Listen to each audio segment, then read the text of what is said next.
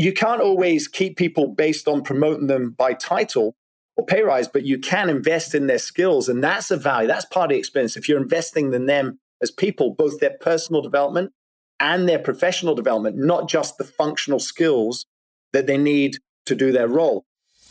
You're listening to Elevate, the official podcast of Elite Agent for real estate industry sales professionals, property managers, and leaders. With thanks to our partner Connect Now, Elevate brings you the best tools, thinking, and strategies to elevate your results. To get access to all of Elite Agent's premium resources, including a detailed episode guide for this podcast, visit joineliteagent.com. And for more information about how Connect Now can make moving easier on your clients, visit connectnow.com.au. Here is your host, Samantha McLean. Hey, hey everyone, it's Sam here. Today I'm excited to have a special guest with us. He's a highly sought after keynote speaker, educator, and author of the book Add Value. With over 20 years of experience in sales, leadership, and personal development, some of you in the industry might know him, but if you're going to Elite Retreat this year in July, Mark has made a name for himself by helping people and businesses unlock potential that they didn't even know was there. So, Mark, welcome to the show. Thank you so much. Great to be with you. And first of all, in my intro, I just need to check with my guests the research. How did I do on your background? Because 20 years is pretty extensive and we've probably got a lot to talk about. Yeah, we do 25 now, actually. So a cricket score number, quarter of a century now in my field. Plenty to talk about. That's even more. So the first question I just want to ask you is what inspired you to get involved in leadership coaching and speaking and training? Can you share a little bit about how your career journey has evolved over time? Yeah, I love this question. Actually, I don't get asked it often, so I'm glad you have. I stumbled into my field. It found me, or rather, my boss in Europe with Contiki and Travcorp saw it in me. So I'd been working on the road for two years as a leader myself. And she called me in between tours and said, year, I want you to be my training manager to develop the leaders. And that was unusual because I'd only done two years on the road. And typically, it would be people with four or five years. I said yes because it would be fun and I got to play football against the Florentines running that training tour. She leaned over the table, grabbed my arm, and said, No, you're going to do it because this is what you need to be doing. You belong to people. And if I fast forward now 25 years, I'm still in my field. So my first role in learning and development was literally developing leaders. And so my career found me, and I've been in it ever since. So you were the original Ted Lasso then? The original what, sorry? Original Ted Lasso, you know, the show on Apple TV, the original leadership coach. He's one of my favorite shows, actually. I love that. I've never heard that one. That is brand new. I love that. I'll use that. Definitely. Cool. If you haven't checked it out, checked it out. I think you'd love it. But these days, as I understand, yeah. you've got quite a different approach to speaking and training. And you've got this thing that you now call a cinematic experience, which you're going to treat everyone at Elite Retreat to. Can you tell us a little bit about what that yeah. is? Yeah, sure. This is quarter century in learning and development. You understand that we learn through all our senses, through powerful storytelling, through the visuals that you're being impacted with. It's why we love certain movies or documentaries. There's always that subtle soundtrack playing behind that reinforces the mood. And so when we had COVID and lockdown, I've always used a lot of creativity and a lot of visuals in my presentations and lots of storytelling.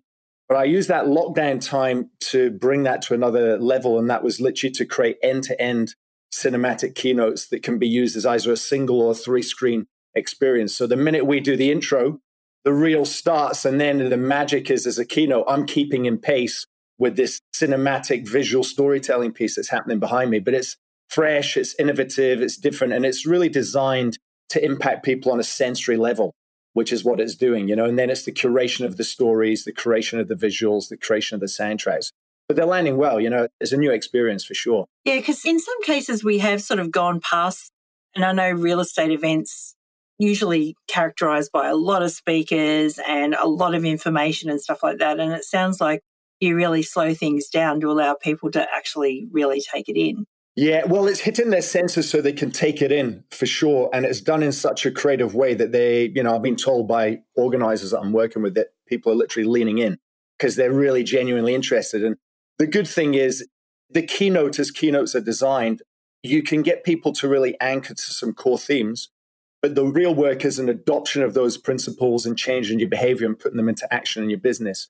And so there's things that we always do to help encourage and drive that as well. The fact I've got my own custom built learning management system means we can unlock relevant content, which we're going to be doing for your audience as well, so that they can get access to additional tools to drive those themes for a period of time, because that's what learning any skill is. So it's kind of really provoke the thought, provoke awareness, get people excited and interested and realizing, hey, yeah, this is relevant for me. Now, how can I do it for myself? That's what it's really about. Yeah, because that's what's really important, isn't it? Is not just going to the event, but actually taking the things from the event and taking them home with you in your suitcase and actually unpacking them and implementing and stuff like that. Because we know that one idea implemented well is worth a thousand unimplemented thoughts. Completely. It's the action. You know, it's awesome when you've got keynotes that are entertaining and inspiring and motivational. But beneath that, I would always say actionable what's pragmatic, what's practical, what's actionable, and how can we do something with this for ourselves and our world. Absolutely. So, you're going to be talking on the topic of adding value, and I want to get onto that in a little bit of a moment. But seeing as you're so close to helping people and leaders and small businesses and large businesses with leadership, what are some of the current trends or developments that you're seeing shaping leaders right now, and how do you see them evolving over the next few years? Yeah, there's one expression, and I'm sure you would be able to relate to this because it's everywhere, and that is everyone's a leader. And the two or three things that I'm working with most businesses on, actually, this is one of those ones, is leadership development. But that is not just about working with leadership tools relevant for people, leaders, or business owners. It's actually succession planning, developing the people in their business, regardless of whether they have a title or not, with the skills of leadership. And it's a smart thing to do because investing in your people is a retention strategy, right? So it doubles up. That's another challenge as businesses are having is attracting and retaining the right talent. Well, guess what? If you've got a really robust development framework where you're investing in skill development in your people, that keeps them there longer anyway. So you're doing a double whammy. You invest in skills that you know they're going to use in your business, and you invest in skills that's going to make them interested and keep them there longer. So it's leadership development for everybody, not just people leaders, is the first part of that, I think. Yeah. I've heard a couple of the coaches say recently that sales is now leadership as well. Like people don't want to be sold to, they want to be led through a process. So, can you comment on that? A hundred percent. You know, actually, I'll tell you a short story it makes me think of. And a lot of my stories come from my tour days. I was on a tour years ago. I was in Munich and we're in a different hotel. And I just naturally started walking down the train station to take my group to a train line. And as I got to the bottom of the escalator, I suddenly realized, damn, I'm on the wrong platform on autopilot. So I turn straight back around and go back up the next elevator. And everybody's just following me blindly. And so I decided to go on this 10 minute rambling ex- just to see if they keep following me. And it really helped me realize that when you've got people that trust you or if you demonstrate a strong lead, they will follow you in that. So I'll link this to now what you said. I absolutely talk to this. I train this. Sales is one of those bespoke bodies of work I do with businesses to build their sales methodologies out. And control or leading the sales process is one of those five fundamental sales principles. So 100%, if you can be strong in leading people, you encourage that process to have a better result. I agree with that 100%. Yeah, amazing. And so the world is changing rather rapidly at the moment. It's almost like sometimes I feel the ground shaking beneath me with new AI technology and all sorts of stuff going on in the world that's changing, you know, the way that we do business.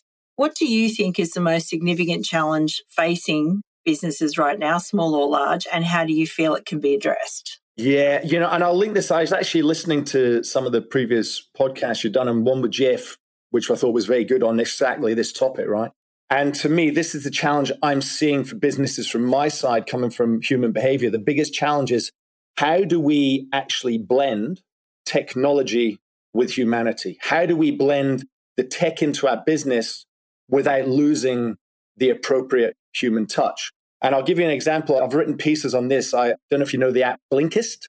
It's an app that abbreviates books. Now, as an author, right, I love it. It's got a place. But as an author, I'm torn. You know, add value. It was a year writing it, five versions written, months in editing, and you're going to edit something like that to 15 minutes. But we, we Blinkist things to abbreviate it. But the problem is we're sometimes abbreviating too much. And what technology can sometimes do is if we don't curate it appropriately enough, we're actually killing that customer experience too, because we're taking out some of the touch points that can be emotional value, that can be service value, that can be relationship value. Certainly, one of the challenges I see in help businesses with is helping to better understand yes, we're going to get tech. Yes, we want to automate and be more efficient, but how do we do that and maximize our humanity and the human touch and not lose that as part of it? Yeah, I agree. I think that's going to be the key thing over the next few years is how do you actually lower your cost base with what's coming, but still tell the stories and make the human connections because obviously I can't do that. Absolutely. And it's tempting to do. You know, for years we've been on this roller coaster of tech evolution. So we adopt tech, and even tech companies are seeing this. I'm working with tech companies, and one of their challenges is actually they're having to sell now what they do. Instead of people buying it because it's tech, they're actually having to understand sales skills to sell it to explain not the widgets and the functions, but the value of that technology. And I think there was something Jeff related to, and I loved as well. a lot of his conversation is really was talking to being able to better grab data and do something with that. There's a poem that most people know a line from from the 1830s called The Rime of the Ancient Mariner. And the line goes, Water, water everywhere, but not a drop to drink. Now, the current day version of that, I would say, is data, data everywhere, yet way too much to think. And it's really being able to curate the best data and given us strategies as to what we can do with that and maximize all the other, like as I said before, emotional value, service value, relationship value, and just not let it be data or tech sake. It is exactly like what we were just talking about. There's no point in having all the data in the world if you're not going to do something meaningful with it. Yeah, Exactly. It's curating that data and then strategizing, well, how does this help? You know, what do we do with this information? Yeah, absolutely. So let's talk about add value because this is a fun topic for me and something that, you know, we deal a lot with in a program that we call Transform. But a few questions about the book to begin with. So, first of all, what inspired you to write it? Yeah, going back now, it must be getting close to 20 years. I was coaching sales leaders and reaching creatively, I started asking those leaders to define value for me. And it was their answers that caught me off guard. I went, wow, that's interesting because a lot of them couldn't even explain it. They didn't even know where to start. And I found that interesting because value underpins, if you think in business, if we're not demonstrating value, people are not going to deal with us. But how can you demonstrate value if you can't even define the word? And that's what sent me down this rabbit hole, if you like, which led to the ultimately became the model, the TED talk, and then the book. Wiley have taken and we've published the book globally. So it was that kind of aha moment for me of going, wow, there's a reason this is a powerful conversation, and then going down the rabbit hole to better understand it and come out with a framework. It is interesting because we do this program called Transform as well, which is a 30 day challenge. And often a part of it will be like, how do you differentiate yourself? And I read the back page of Add Value as I always do before a podcast, and it said something about adding value being almost like a hashtag or something like that. What's different about you? Why are you charging more? Well, we provide more value. Yeah. You know, it's almost become a meme. That's exactly it. Yeah. That was one of the reasons as well, like that hashtag of add value. But then what you see that anchored to, it's actually, you know, a selfie is not adding real value when you look at it. You know, it's like it's this meme, an expression that's thrown out randomly but what's the depth that lives with that? I agree completely. Yeah. So, from your personal or professional experiences, and we'll leave some links to your TED talk in the show notes so that everyone can go and have a look at that because it was 17 very worthwhile minutes for me. Actually, it was 34 because I watched it twice.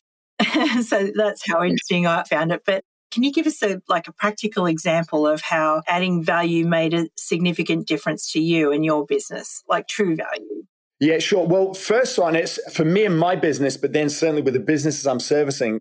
If you link back, step back one step, the reason value was so hard for some people to comprehend is because we look at it through our filters, our human behavior, our preferences.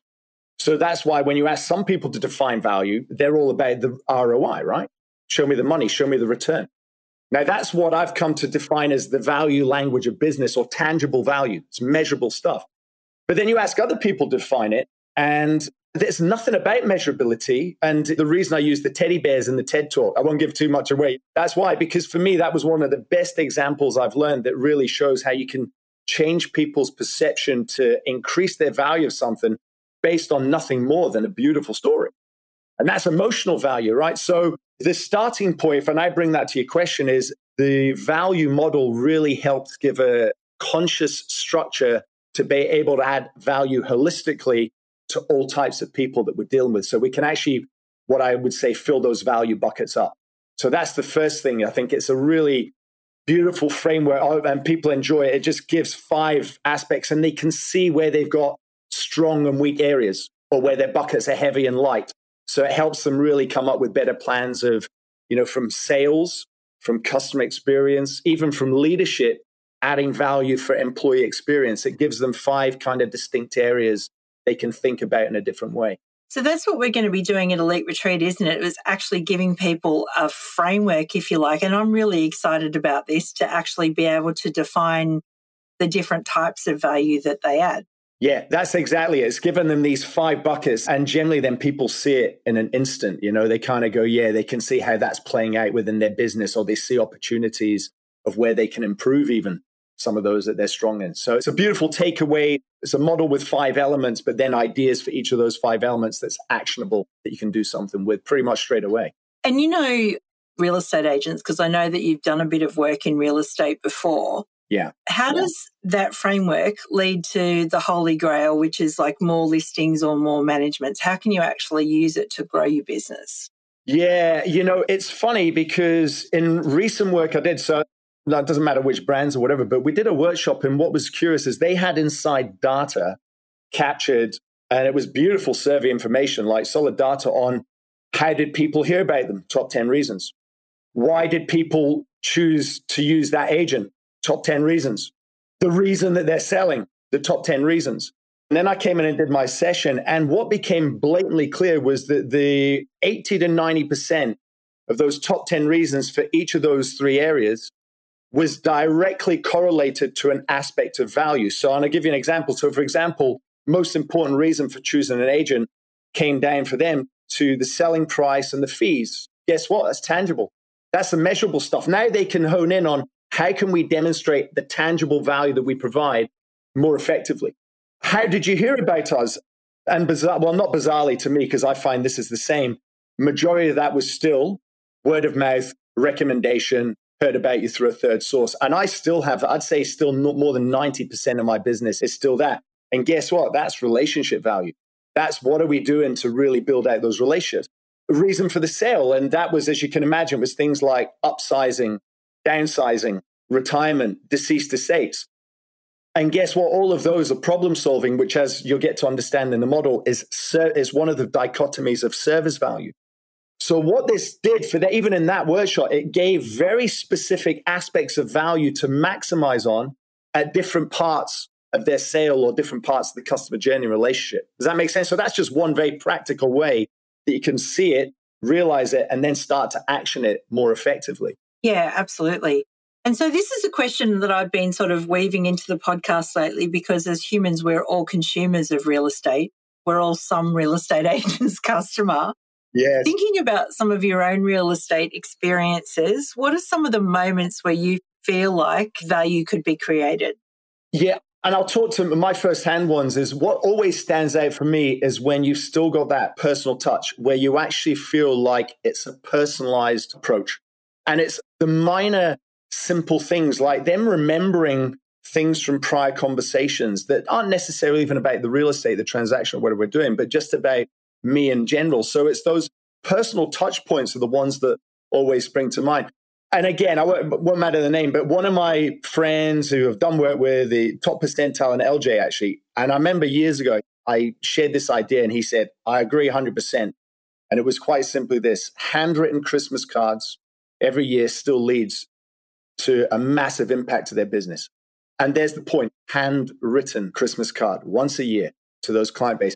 So for me, if I was to bucket it, I would say it's those personal touch points, especially in a world of AI and digital. The more that you do those personal touch points on the receiving end of the real estate experience, they tend to stand out more in this day and age. That was going to be the next question I was going to ask you, but you've just answered it actually yeah, about adding value in the world of technology. But actually, that's a good question. I can expand on that. There's one line I'll say that kind of ties to what I answered, but still answers this question.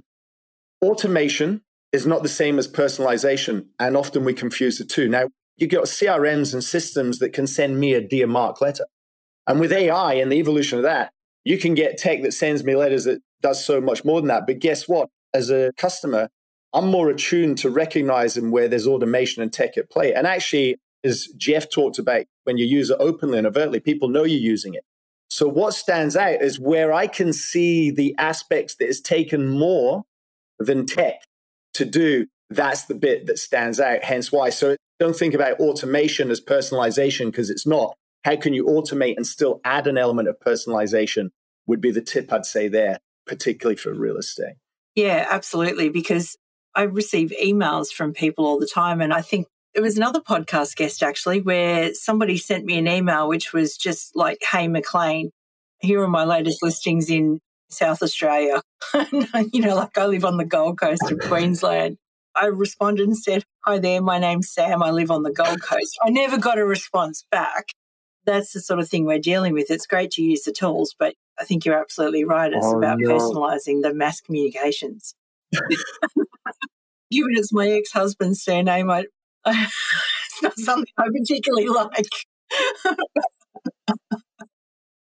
I was going to say as well, is that an earned right? Do you actually get called McLean by anybody, right? Is this an earned, you earn the right to call me that in the first place, maybe, you know? yep, absolutely. so even worse, so that then triggers, that could be a trigger that's even more a negative impact, right? Yeah, that's a great example. But it's that automation just doesn't always work. It can take away from the experience for sure. So, just one more question on adding value, actually. So, we've talked about adding value to customers, but I really think, and you referred to it earlier on in one of your answers, is that there is a war for talent out there. Like unemployment is still, you know, like at record lows as we speak. In the context of leadership, how can leaders think about adding value to their teams and create a culture where everyone feels empowered to contribute at their best? I know that's a big question, but if you could give us a bit of a whistle stop tour. So, this culture is actually one of those productions that I've built out, and it's actually one of the four top themes for me that I'm doing work on, as you can imagine. We've actually evolved from the experience economy, but let's just talk the experience economy because this is relevant to this answer. And let's get a context for that, first of all. In the agrarian economy, let's think about a cake. You'd bake your own cake, grow your own goods, bake your own cake. It's a goods economy. You'd buy ingredients for a few cents, add some, you'd bake your own cake.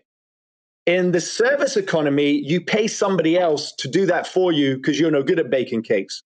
Now, the experience economy is hey, there's a cake as part of the experience, but there's all these other things happening around it, and it's not just about the cake anymore. Now, if we take that and think about that with employee experience, because they're in the experience economy, it's not just about the salary, wage, and the job it's all the other things around it. So, some great examples here are it's the package benefits, it's the things like, you know, Atlassian spring to mind that do this well. They get behind global causes that are big. They pay people full day's work to have that time off to go and support that global cause. That's part of the experience economy.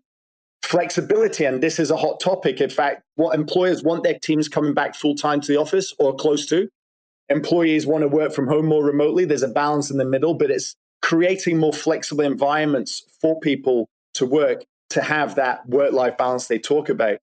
It's investing in their skills.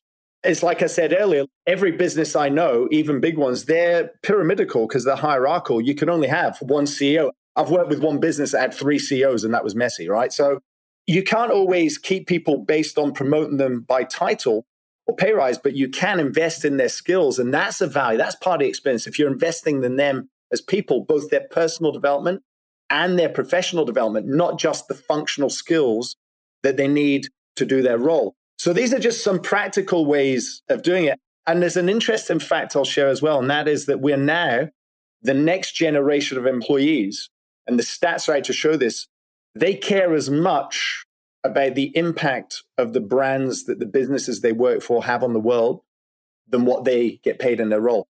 And so, what is your purpose? What impact do you have at a grassroots level to community, to society, to the environment? Because people get behind that, including your employees and your talents. So, you've got to think about creating these experiences in a whole creative way. So, I'm trying to give you a broader answer, but not be too long. I'm loving it actually because one of the other speakers at Elite Retreat, Tim Duggan, his topic is cult status based on a book that he wrote, How to Build a Business People Adore. And he says exactly that same thing, you know, think impact first. You know, it's something I'm thinking about a lot at the moment too, you know, like what's the impact yeah. we want to have on the agent community. But I do think that the future belongs to people who do think about what it is first, that they're very clear on what their purpose is beyond making a dollar. Well, people care less about a business being profitable. It's like, yeah, so what? What else? And there's an interest interesting, it makes me think, one of my friends in the US, Latia, she wrote an amazing article. I'll maybe send you a link how brands can align with the values they're selling. Because a lot of companies, what they do is they jump on the bandwagon of a trending topic or theme, but they're not living it. And if you do that, you actually get pushback when you're busted on it. You can get pushback and you actually it can go backwards. So sometimes it's good to know your visions, good to know your values. It's good to be doing these causes, social impact, environment impact, grassroots in the community but do it authentically. And sometimes the best thing we can do is put our hands up and say, hey, maybe we can do a better job at this. And that's part of the journey. And people will support you when you do that too, you know? So absolutely, this is part of that piece. And I think the culture for me, I kind of come at culture. The starting point for me for culture is yes, there's organizational business culture with some tools you can work on. But I love coming at it from the ethnological sense. When you understand what bonds people in a tribal sense, you can bring some of those rules into your business and they work like gold. Like four categories of traditions, people being aligned with your values, which is a part of this conversation as well. That's part of that. So, yeah, super relevant. Yeah, amazing. Now, you mentioned Blinkist, and one question that I always ask all of our podcast guests is we've already got a ton of links to leave in the show notes for your TED talk and for the book and for all sorts of other things that we've talked about today. But you mentioned Blinkist. And one question I like to ask everyone is, you know, do you recommend any books or other resources that people might like to come and look up that are your favorites? Yeah, I'll give you a couple of standard books. I love Creative Visualization by Shakti Gawain. I love As a Man Thinketh by James Allen. And then they've even got versions written for our current times because that was written in like 1904. So now it's As a Person Thinketh, you know, to be more inclusive. But if you get over the language, and these, I like them because they're small reads that are mindset. They get in your headspace of really understanding that how you think about stuff has a massive impact on how you go into action. And ultimately, that leads to your results. So that would be a couple of books straight off the bat. And I dare say I'll share more at the, the retreat as well. Yeah, amazing. Well, we are looking forward to seeing you in Bali in July. I believe you've got some travels between now and then. Where is home, by the way? Well, I mean, home now is Australia. You know, Australia is really home. I often joke, you know, it's mangoes don't grow in Edinburgh. So that's why I live in, in Australia. So, yeah, born in England, raised in Scotland, but now Australia for 22 years. So this is really home. Everywhere else is a trip in between. I'm looking forward to Bali, though. I'm super excited. I'm really looking forward to joining you all for the retreat. Me too. Looking forward to escaping that Australian winter. We'll go there and all warm up together. Mark, it's been fantastic having you on the podcast. Thank you so much for coming along and sharing your wisdom and all of that sort of thing. If there was one main takeaway or message you'd like to leave listeners with, what would it be?